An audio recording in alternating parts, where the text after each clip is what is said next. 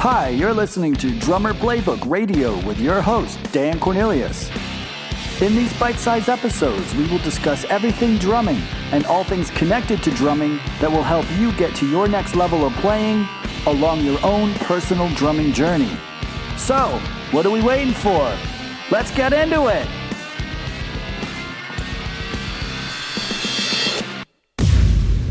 Welcome, everyone, to Drummer Playbook Radio, Episode three. Well, at this point, I was at a crossroads. Every band I wanted to play in locally either had a drummer or were friends of mine and the drummer. But I just got started, I thought. I still got this itch to scratch. So I had a decision to make.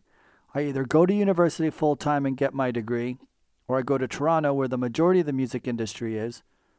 And so with a lot of pros and cons in my head, I decided to go for it and move to Toronto. Wow, what a wake-up call. First, I didn't really know a soul, and I had to find a new place to live.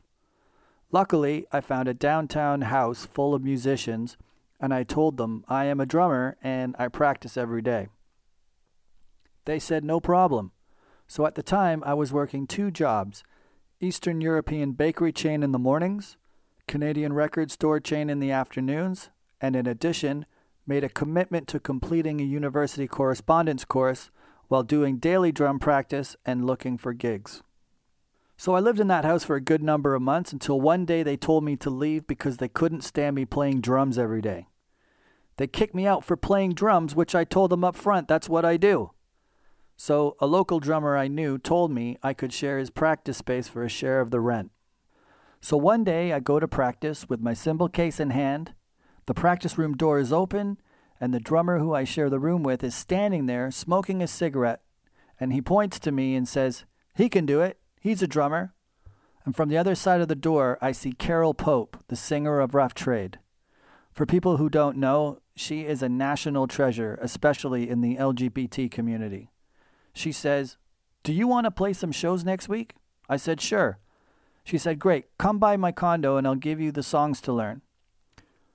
We'll do one rehearsal, and if it goes good, we will play some shows in Ontario, Quebec, and Eastern Canada."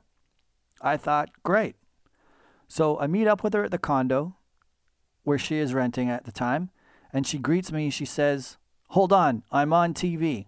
As she's handing me the cassettes and C Ds to learn for these dates, I am watching her perform on national T V. I thought, this is surreal. So again, I practice my face off, ready for the audition.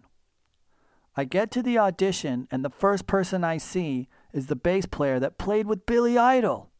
I say excitedly in awe, "You're Steve Webster. You played on Billy Idol's Rebel Yell record.